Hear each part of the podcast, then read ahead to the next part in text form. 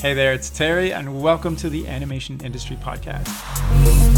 Today I have a short chat with Benjamin Martian and Andrew Kaler, who are co-creators of the ridiculous fantasy Adult Swim series, Tigtone.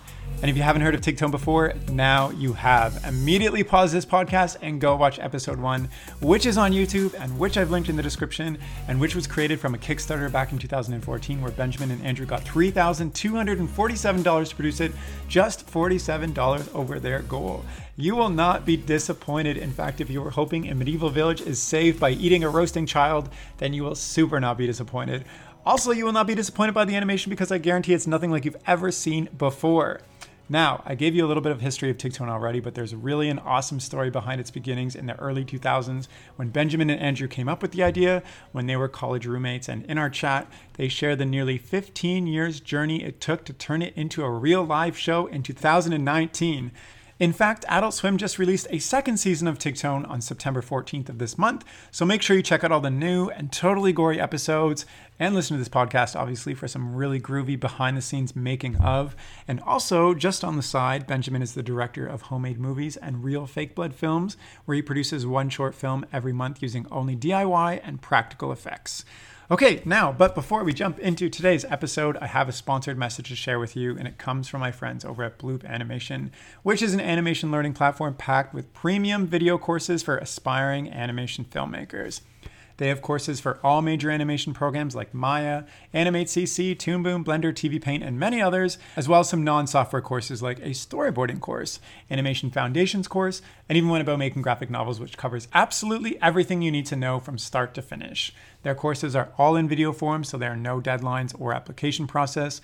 Simply just pick a course and start learning in seconds. In fact, they just released a brand new course teaching how to animate Moho. And Moho, if you weren't aware, was formerly known as Anime Studio, and it's a 2D animation software that's main selling point is its ability to easily build and animate with rig puppet characters.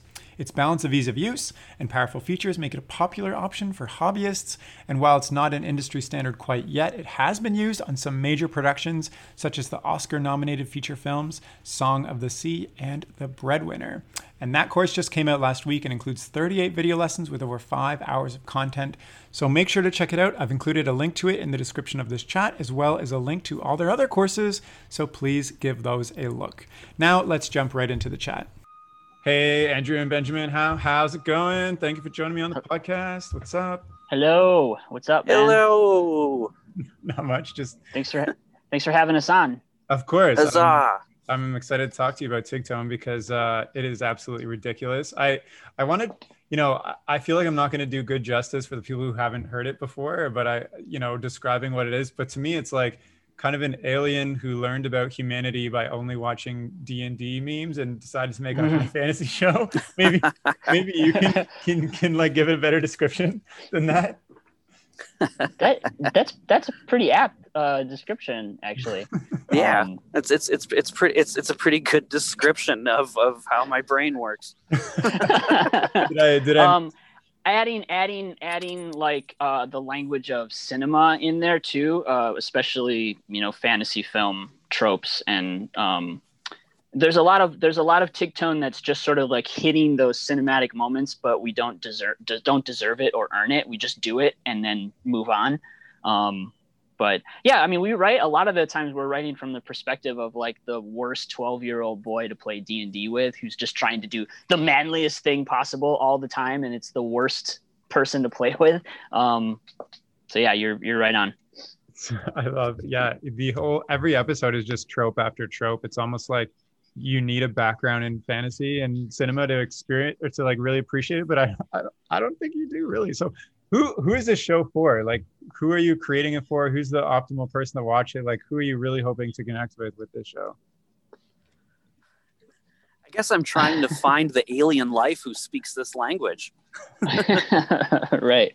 It's really a signal out there for alien life. But no, it's for me, it's just it's a treat to actually find an audience or that is able to speak this strange just meme,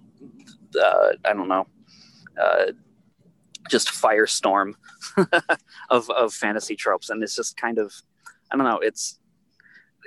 I don't know where that was going. It's like, I mean, it's like people, I think that like people who get film, or, I mean, the thing is we're as a culture so like steeped in cinematic language. Like that's kind of the beauty of like cinematic language is that everybody just kind of understands it. So when we make jokes like that, like cinematic trope jokes and stuff, it's kind of this unspoken conversation happening with the audience. And people get that, but if you're into, you know, tabletop gaming and video games and stuff, then you get a little bit more out of it as well, because there's certain times I'll watch it with, you know, certain people who don't play D&D or, you know, video games or anything, and some of the jokes just go right past them and they don't get it. But then other people who are into D&D and Magic the Gathering and stuff, they'll pick up on those jokes. So gotcha. Did this come about from your guys playing D&D or Magic the Gathering or something like that? Honestly, I've the first time I ever played D&D in my life was just a couple days ago. For me personally, my background with fantasy is mostly video games. So for me, a lot of the logic and the way that the Tigtone world works is very, very video game protagonist centric. Like side quest, here's some gold, stuff like that. Yeah, and also just having this main character who, you know, is just at the center of everything for no reason. And can function as like Tigtone. Tigtone just functions as whatever we need him to function as, you know. Very much like an avatar for our brains, basically. Nice. So, congratulations on this season 2, which started earlier this month. I think that's awesome. That's you're working on the second season now. Thanks so much. I know you guys started way back in the early 2000s, but I'm just wondering before I want to know kind of how your journey went through creating this in college to getting it picked up in 2019. So, but first, is there anything special or extra ridiculous that people can look out for on this season of Tigtone, or something that you're really excited to infuse? I mean, I think Tigtone dies like 6 times in this season. Yeah. Lots of decapitations. Yeah. There's lots of Tigtone building things, lots of solutions solved by building things. We really strived this season to go for more creatures, and you know, more non-humanoid characters and stuff. So there's more monsters and demons and stuff like that. Cool. Building things is always a solution that works for me for any problem. It's funny because we the production order is different than the air order, and we just aired the Tigtone and the Demon Maze episode, which he builds this kind of Rube Goldberg machine. And we actually did that episode later in the production order after we realized we've had like 3 or 4 episodes where Tigtone builds something. And so we made a joke about our own use of building stuff in that Demon Maze episode, but then I didn't realize that it aired earlier in the season. So the joke that doesn't really work because you haven't seen the other 3 episodes where you build stuff, but yeah. That's hilarious. That reminds me of Arrested Development, where you have to watch it a few times to get all the jokes, because there's like jokes that pay off before you even see an episode. I was like, right. Maybe that become a thing. So right. So take me back to the college days where, you know, you guys invented Tigtone and the journey that it went through to get onto TV. Man, well, just like right out of college. This was like, you know, just about a year or so after like the Lord of the Rings trilogy was out of theaters, and so all of that was fresh in our minds, and you know, we were doing lots of video projects together, and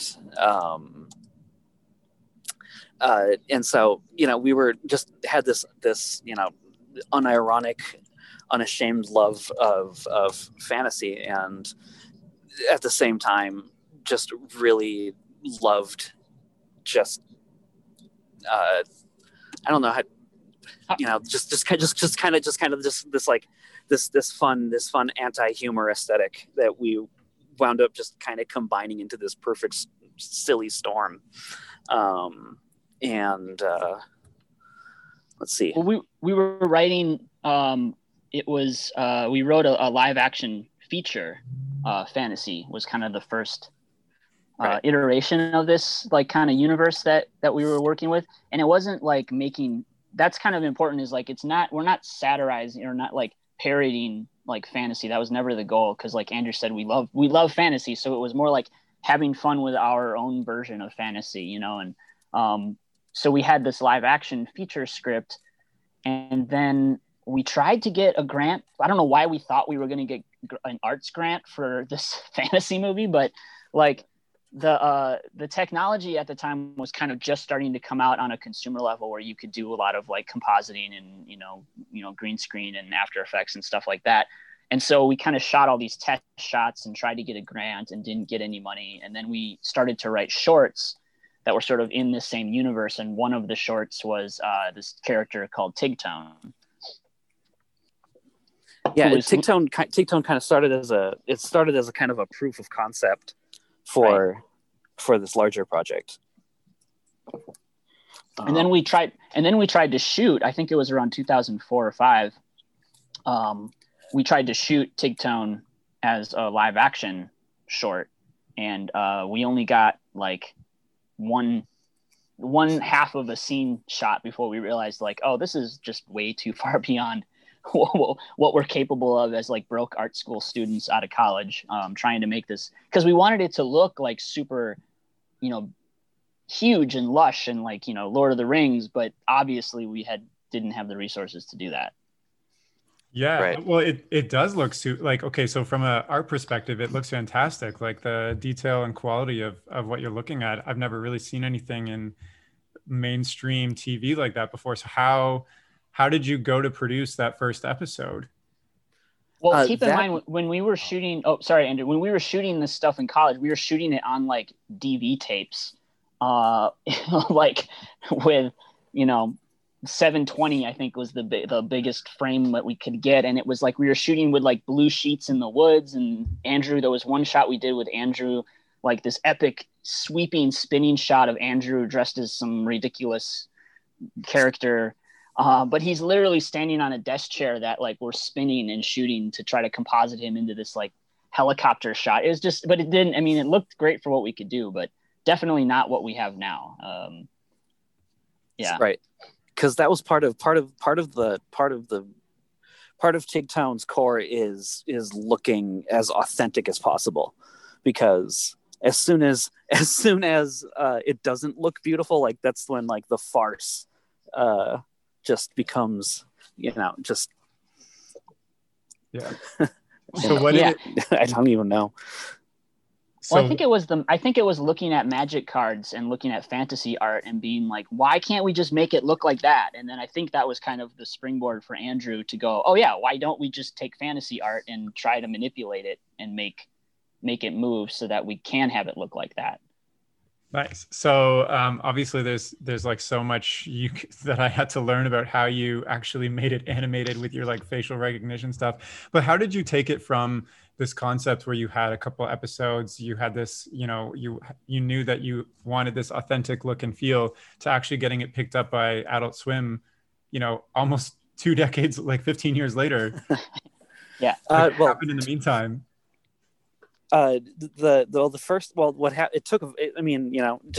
the R&D of how to even do this in the first place took so long that by the time that the style was even like, by the time, because like I knew After Effects pretty well, and so by the time I finally started doing all of this stuff, like that was, you know, 2010, and then I did a Kickstarter to do the first Tigtone episode, The Begun of Tigtone, which was on YouTube.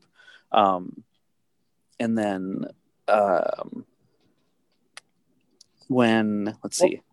long did it take you to, because Andrew directed and animated The Begun of Tigtone, which was the first short, and it was like 5 years or something, wasn't it? Yeah.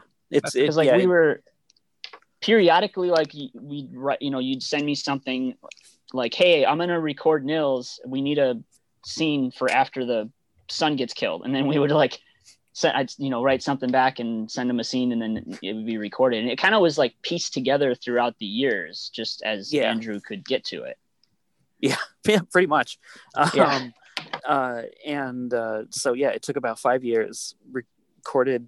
It started off just kind of as an animation test, but by the time we had Bill Corbett as the Ghost Wizard and Nils Frichtel as Tigtone, it was just like, it was shaping into something so special that like it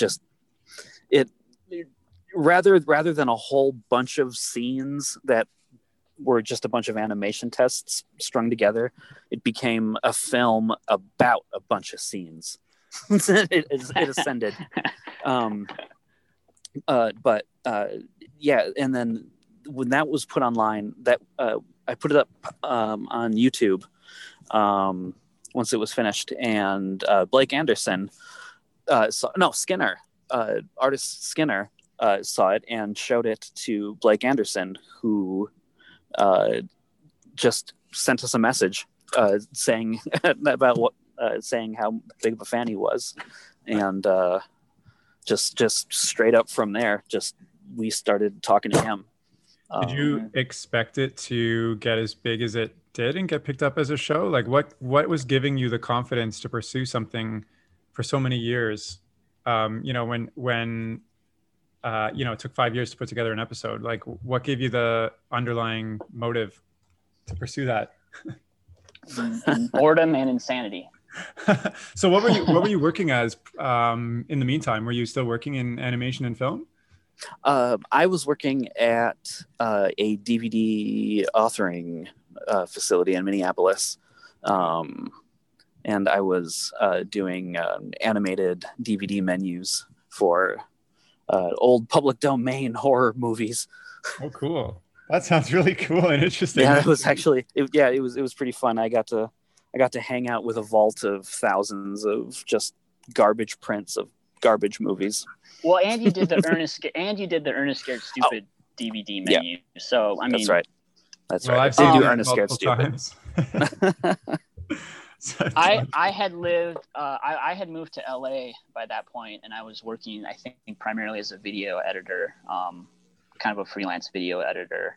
But again, like I think I recorded Lucy, and then, you know, wrote some stuff, and Andrew would send me shots, and I'd cut it together. But Andrew was really the one who was like putting in all the blood, sweat, and tears in terms of this product. Because I remember you sent me some like early tests of this stuff, and I looked at it and I was like, what the hell is this? Like, it was so bizarre looking and very exciting. And I think that's kind of just what kept Andrew going through that, was just that it was something that we hadn't seen before, and it was kind of the excitement of realizing like, oh, this is kind of possible, this stuff that was like our life, you know, 4 years ago or whatever, that we were writing in our apartments all night on, is like, could actually happen, you know?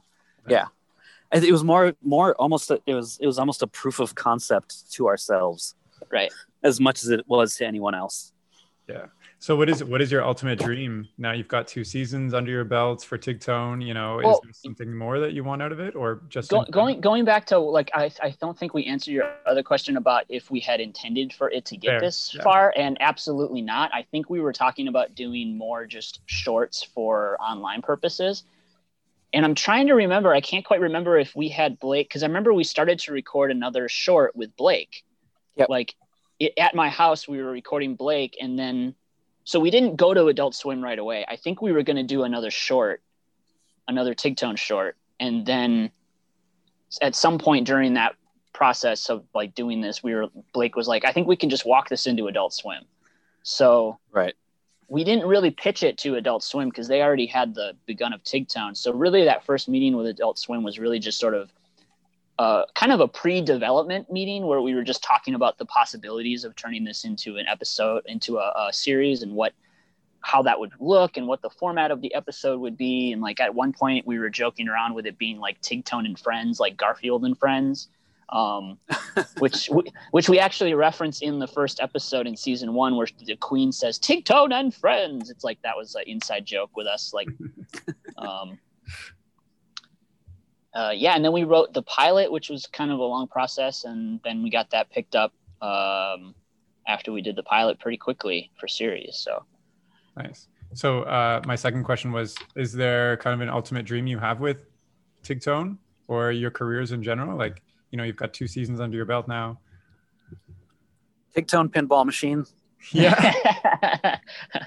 Yeah. That's pretty awesome. That's the pinnacle of our aspirations is a pinball machine. I just continuing more Tigtone. Maybe someday doing a live action Tigtone would be amazing. We've always joked about that. And went back to the roots. Yeah. And actually just full circle. Rolling on a chair in the forest. Helpy yeah. would be like a full animatronic, like Jim Henson-esque character, which would be amazing. Nice. Can you describe the process of getting the facial animation? Because I know that's a key part of what makes Tigtone. For people who haven't seen it, it's a very... It immediately stands out. Like the mouth movements are all like very exaggerated and they're like real looking, I guess. So I don't know how to describe it. Can you maybe just take us through they're exaggerated because Andrew and I are not very good actors. So but how do you accomplish it? I mean, I looked it up, so I know, but I'm wondering if you can give me the gist for people who are listening for the first time. Sure. We do a 2D motion capture warping on the faces. So we have a flat piece of artwork, just a hand painted like face, and then we film ourselves stabilized, locked down with motion dots with tracker dots on our faces. It filmed with a 2D camera, and then our faces are basically overlaid on top of the art. And in After Effects, we have some custom scripts and some different tools that manipulate the artwork with the mocap data to create a very, very eerie, uncanny valley, a purposefully uncanny valley look that. It's very, very detailed, you know, full, very fluid, but very jarring. Yeah. It's funny because like I'll read comments where people are like, this animation is so gross looking. And I'm like, is that an insult or is that a compliment? Because for us, it's a compliment because it's intentional. Like the idea being that like, oh, it's a still, when you look at a still of it, it's really beautiful and it looks like amazing fantasy art. And then it starts moving and it's very disturbing and grotesque. But the step before, also keeping in mind that we record all the voice actors and then we lock the voices, and then what we're performing to our faces are the actual lines on loop. So we're listening to each line on loop, and then we're trying to basically lip sync our performance to their lines. Oh man, what a process. I thought you were gonna say that all the actors have to be strapped into this like torture chamber. No, just us. So how many people does it take to create this production? Like how big is the team? Obviously there's you two and then the voice actors. Yeah, I think the team's about 40 people. Or yeah. It's we have the thing to keep in mind is like Tigtone can't turn or can't he can't move his hands and his arms in the same shot. So like anytime he's holding anything or it's a different pose or anything, that's a different piece of artwork that has to be designed by the character designer and then painted by one of our painters. So we try to reuse as much as possible, of course, but every pose of Tigtone is essentially a new painting element that we use, like his body as the base, but then his arms are painted differently. So it's not like we can just grab the character and just manipulate it in, you know, Flash or something. It's like a whole process, you know? So it takes a lot of people in a lot of different stages too. Gotcha. Yeah. So, you know, you've done a bunch of interviews on this already. Are there any questions that you're secretly hoping you get asked so you can share whatever crazy, weird tidbits of info people don't know about on this show?